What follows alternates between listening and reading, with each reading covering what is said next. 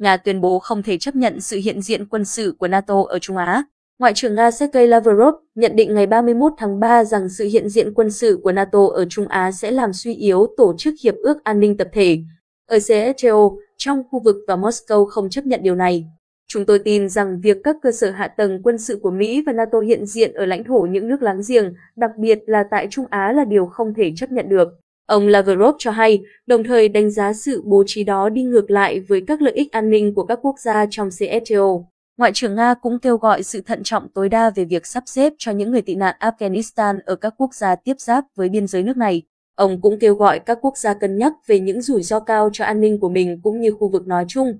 Ông Lavrov đã gặp quyền Ngoại trưởng Afghanistan Ami Khan Muttaqi ngày 31 tháng 3, hối thúc thế giới hợp tác chặt chẽ hơn với Taliban và khuyến khích những nỗ lực để chính phủ của lực lượng này được Liên Hợp Quốc công nhận.